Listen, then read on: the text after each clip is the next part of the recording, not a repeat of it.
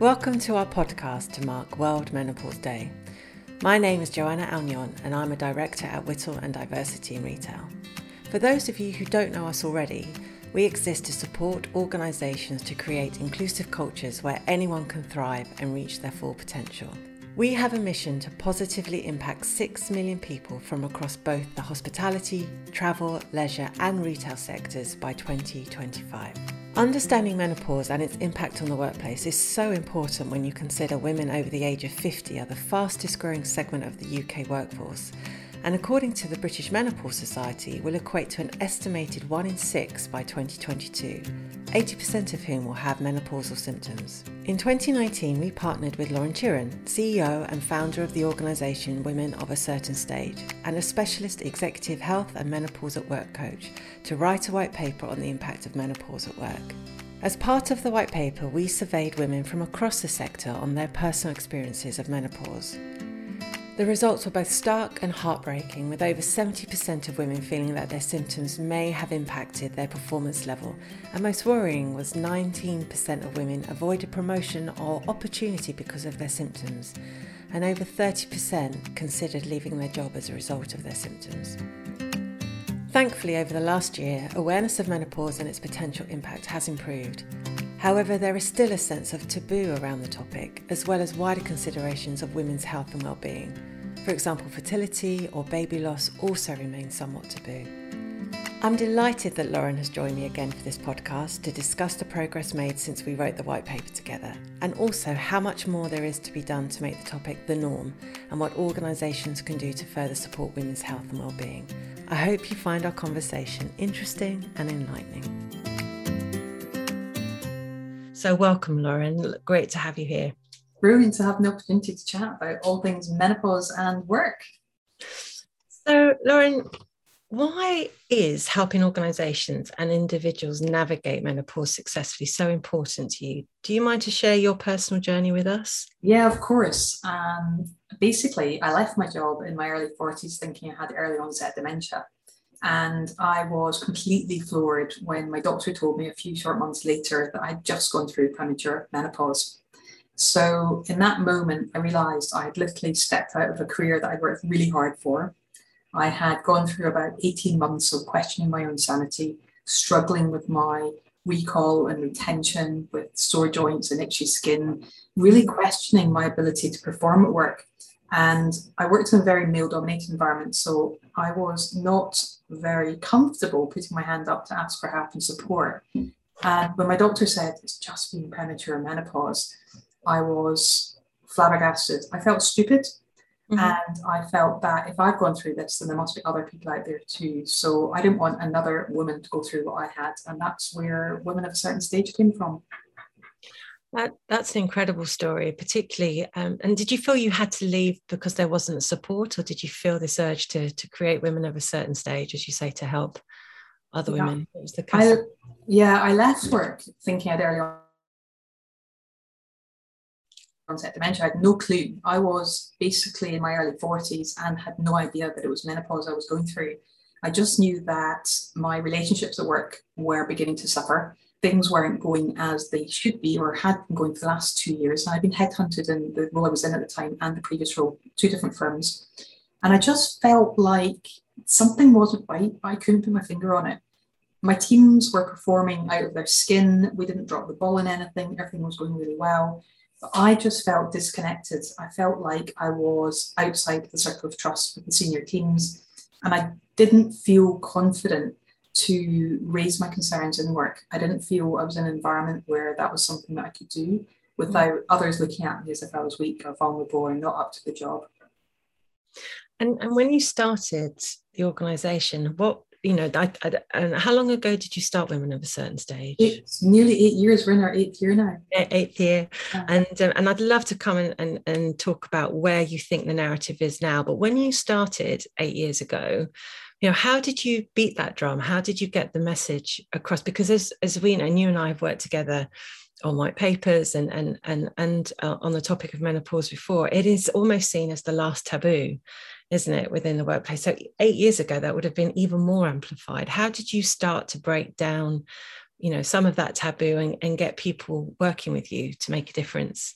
Yes, this was never intended to be a business. It was never, I just thought that I was going to go out there, I was going to talk to people about menopause, I was going to make sure that all women understood what this thing called menopause was.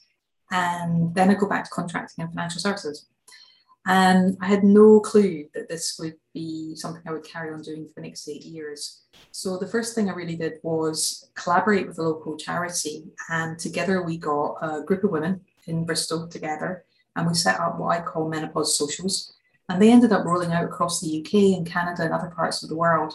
So having these social interactions with other women going through similar things, it was great to hear, not great to hear their struggles, but it was great to hear the solutions that they found for themselves and the types of things that they were struggling with.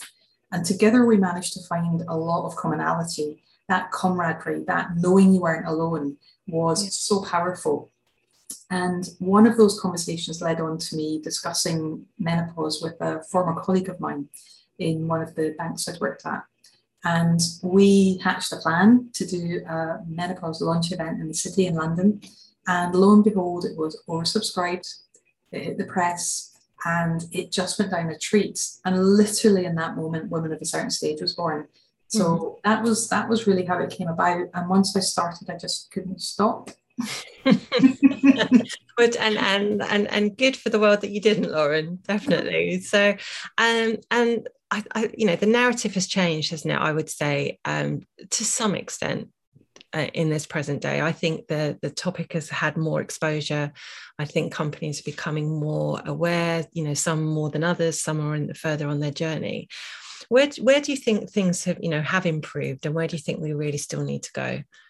So we've got a long way to go, and the answer to that question varies depending what part of the globe you're in. So in some countries, we still don't discuss menopause. In other countries, we are beginning to discuss menopause. So in the U K, for example, we have menopause on our secondary schools curriculum now, and that's beginning to kick off and start. So when we've got those conversations happening within the school system, then clearly women, men, everybody, all sex, all genders, going to be more aware of what this thing called menopause is. And if we can normalise it, that's going to have a massive impact. The other area that we're beginning to get some traction is encouraging medical schools to ensure that the doctors are trained on menopause. Sadly, at the moment, this is not happening. So it can be a bit hit and miss, and a bit of a postcode lottery. Again, right across the globe, it will depend on how you get medical support, and if you get medical support on menopause, or you're just simply told a way to get on with it. The other thing that we start to see now is with two parliamentary inquiries going on in the U K, and one is looking at dropping the prescription charges, and the second reading of the bill for that, at the time of recording this, is on the twenty-ninth of October two thousand twenty-one. So hopefully there'll be some good news from that soon. There's also parliamentary inquiry looking at menopause and work. So those two things themselves are a result of a massive tranche of women and, well, lots of people lobbying to get menopause on the agenda. And it will be fascinating to read what that report comes out with. And like you said, Joanna, um, there's been documentaries, there's been companies issuing policies, there's been all sorts of conversations, and I've spoken literally in every continent, partly thanks to yourselves, about menopause and about what workplaces can do. And I think one of the key things is that getting women to, because we uncovered an interesting statistic, which was eighty-six percent of women neither knew what menopause really was, nor how it was going to impact them. So we, we know that we have to educate women, and we have to get them feeling confident and comfortable to realise that they're absolutely within their right to ask for help and support through this life stage. Was a very long answer, sorry. No, that was a perfect answer. And I think what I found fascinating from the research we did together, Lauren, was that, you know, women didn't even ask their friends or their mothers or their sisters, you know, or the, the, the information they got was through those channels, but it still wasn't, you know, even amongst women, it was a taboo, wasn't it? You know, and it and, and that's what I found fascinating as well, because, you know, just my personal experience, I never remember my grandmother talking about it or my mum talking about it. And um, yeah, so I think, as you know, wherever we can open the conversation, isn't it, even amongst women, women themselves, I think it's got to be, um, you know, a positive step. But I think, as you say, I think the catalyst, if it comes from the government, where they force organisations to have a policy over two hundred fifty employees, I think, isn't it? I think is the is the target, I think that that will again see a, another leap for change as well. And are you are you noticing a difference in people in the way that your um, your clients come to you about what they're what they're needing from you because yeah. of this difference? Yeah, so I'm being asked to do a lot of policy reviews, which is great, mm-hmm. and helping people put policies or guidance documents together.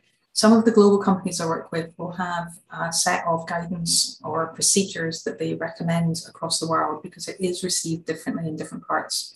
And even within different continents, within different countries, there are variations on how we address this at work. The other part of it is, whereas over the first few years of doing this, people wanted general awareness sessions, which is a great place to open the conversation, more and more companies now are doing line management training.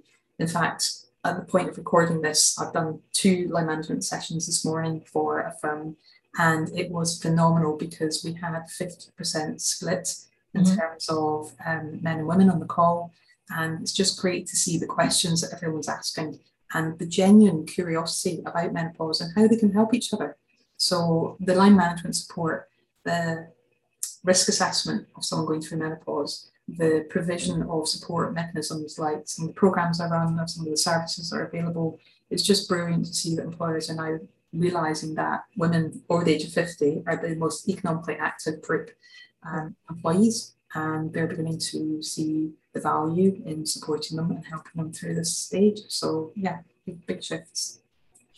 Which, and, and I think the conversation um, And I think we'll come back to partners as well, you know, in terms of, because I think that's a more, um, uh, the human element of it as well, because sometimes it's, it's, I wouldn't say it's easy, but it's from a corporate perspective, you do forget the, the human element, don't you? And it's not just the person impacted physically and emotionally, it's their circle around them as well, isn't it? Are you finding that there's more understanding of that and awareness, or is that still another thing that we we need to kind of work on?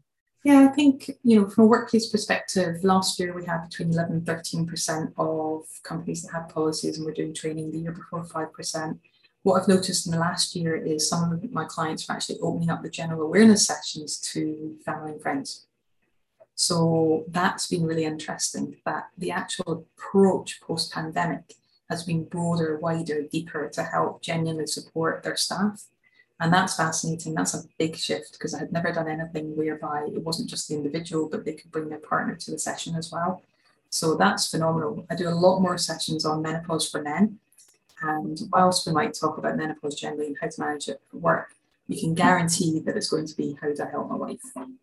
Or how do I help my P A, E A? And it's, it's great to just see the relief on their face when they're like, ah, you know, and, and obviously we want to stop anyone from trying to fix somebody going through menopause, but by knowing how to offer help and support and effectively signpost somebody, it can be the difference between, you know, a relationship flourishing or dying.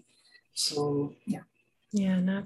And and I think, just moving on a little bit, the conversation over the last, even the last twelve months, I think has, has moved, um, I would say, beyond menopause. But what I mean is, it's a more holistic approach to just women's health and well-being in general, um, as well, you know, particularly around fertility. There's a lot more, seems to be a lot more open and candid conversation, uh, pregnancy loss, miscarriage. It's, uh, you know, there, there seems to be a real recognition um, of the need for organisations to help and support. Are you finding that as well with the companies that you work with?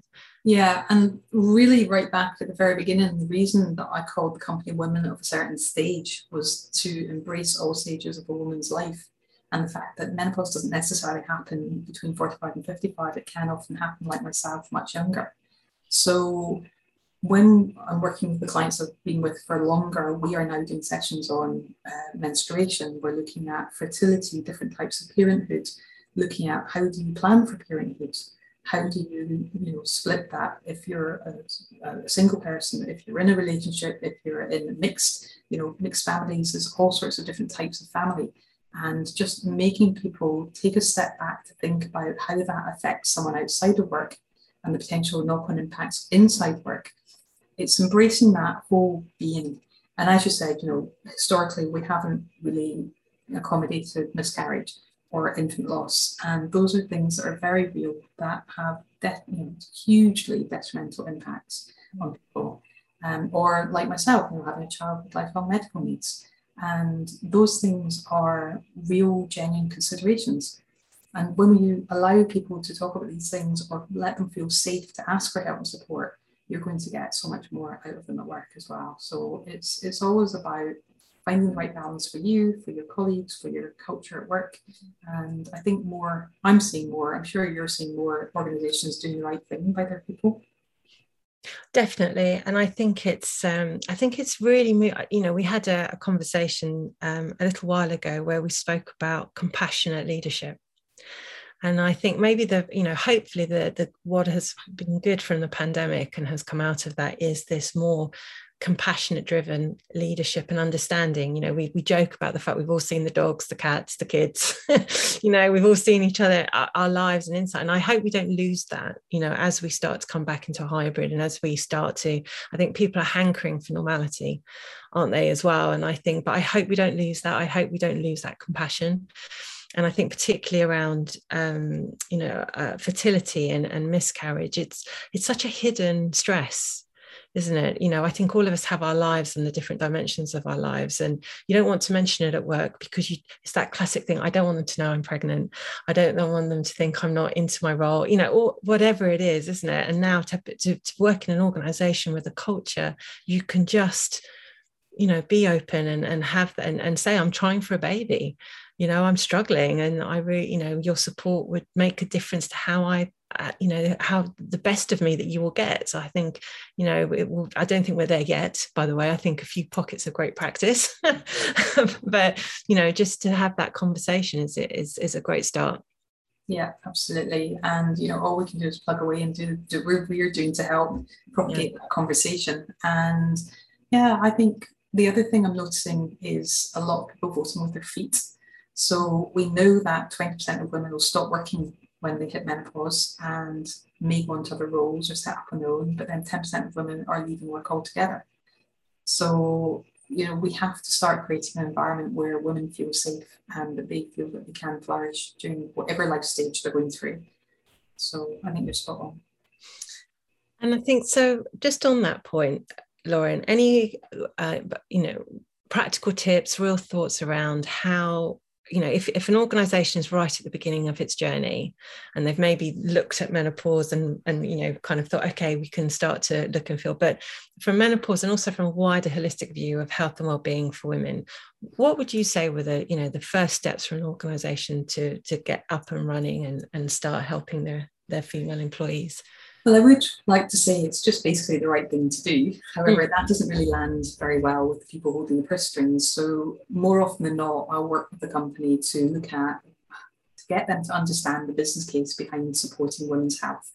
So help them understand how many women they've got at what stage in their lives and what types of support they might need. One of the key things about women's health is the majority of it's predictable. We know women are going to have periods. We know there's a period of time when they're likely to be able to, if they wish to, try and have children. And we know that they're going to hit menopause. Most of these things are predictable, therefore you can plan them. Therefore, if you've got the right mechanisms in place, you can support your woman right the way through her entire, you know, female life cycle, for want of a better word. And by female, I'm talking about anyone born with a womb who is going to go through all the estrogen, progesterone changes that, that yeah. they'll go through.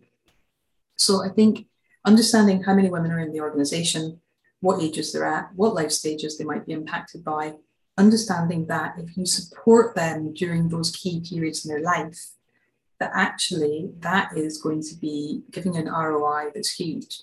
We know that for every colleague that we leave, it's going to cost somewhere between one hundred fifteen and two hundred twelve percent of their salary. And that's just the cold, hard numbers. That doesn't account for the lost skills, knowledge and experience that have walked out the door.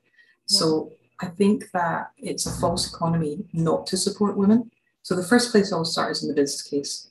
Then if it's relevant, we look at the demographics of the, the local communities and we look at the, um, excuse me, we look at the legal case, because quite often there, there can be other legal arguments depending on what part of the world that you're in. Mm. So once we know how the numbers stack up, if it's menopause or periods or parenthood, whichever aspect of the life cycle it is, I think it's just having a look at the overall employee journey. So when you're designing a job, when you're recruiting for a job, when you're onboarding, you're doing annual training, where do those things fit in that so that it's the norm? It's just part and parcel of what a company does.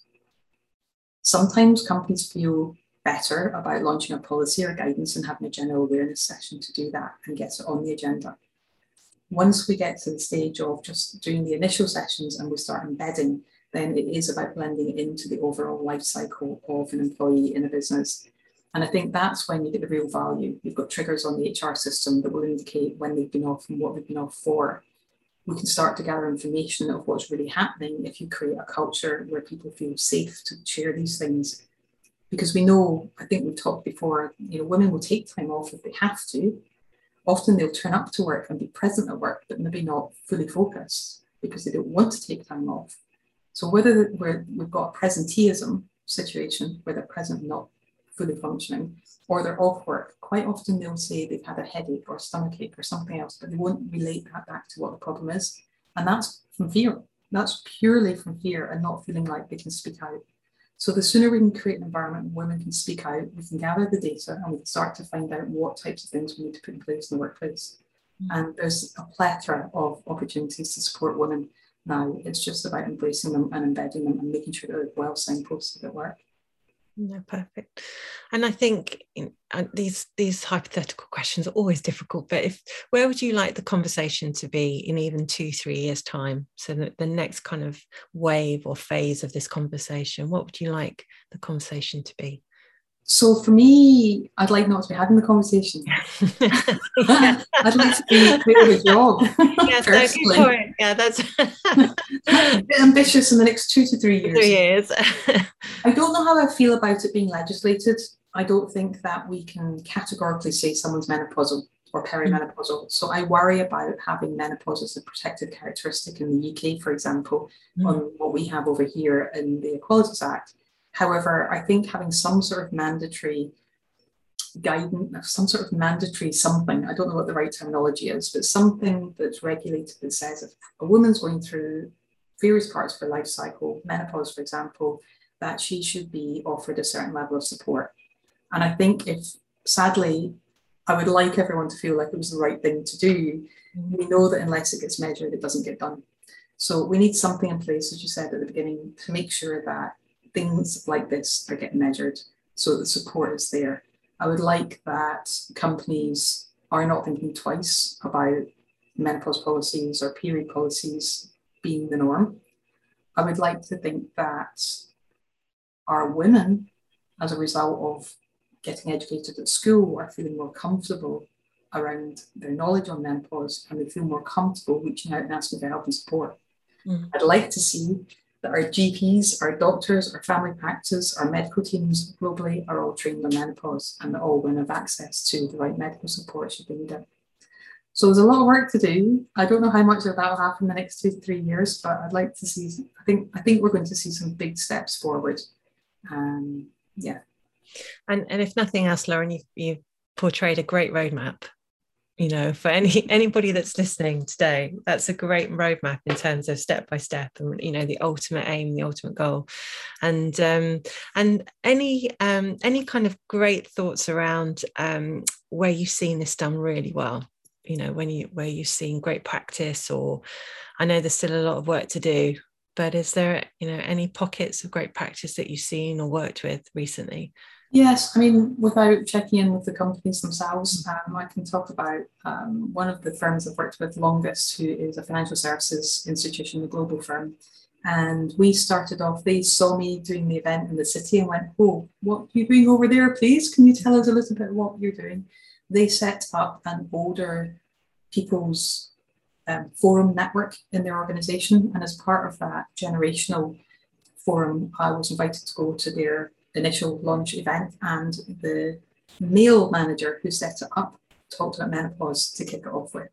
And we started doing menopause training, we started doing awareness training, line management training, policy development.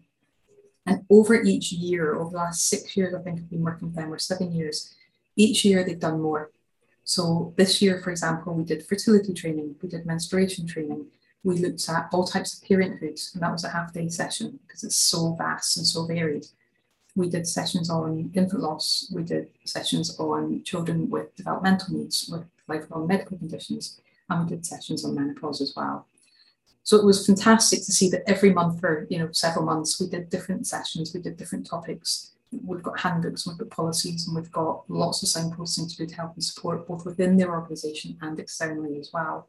And to me, I know that when they're looking at their job roles, I know they're considering the human being mm-hmm. as opposed to the skill set that they're bringing on board. And it's just lovely working with them because they just get it. And yeah, so I think, you know, that's a company that's quite far down the line. They've been doing this for a few years, and each year they just grow what they're doing. And as people are coming on board, they just know that this is normal and part and parcel of what that firm does. Which, which is what we want for any organisation, isn't it? As we said before. So, Lauren, thank you so much for coming and spending the time with me today to talk about um, menopause, the importance of the focus, and all of the work still to be done. I think we recognise the good work that has been done and the narrative as well, but we know that there is a lot more to do. And thank you for your time. And it's been a pleasure to speak to you today. Thank you. Thank you so much.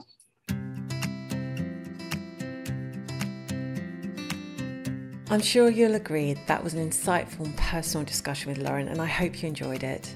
I love Lauren's passion, and I always find her approach so pragmatic and inspiring. If you would like to hear more about how Lauren supports organisations, please feel free to visit her website women of a certain stage dot com. Thank you for listening. If you're interested in the work we do at W I T L and Diversity in Retail and would like to find out more, please visit our websites w i h t l dot com and diversity in retail dot com, or follow us on LinkedIn.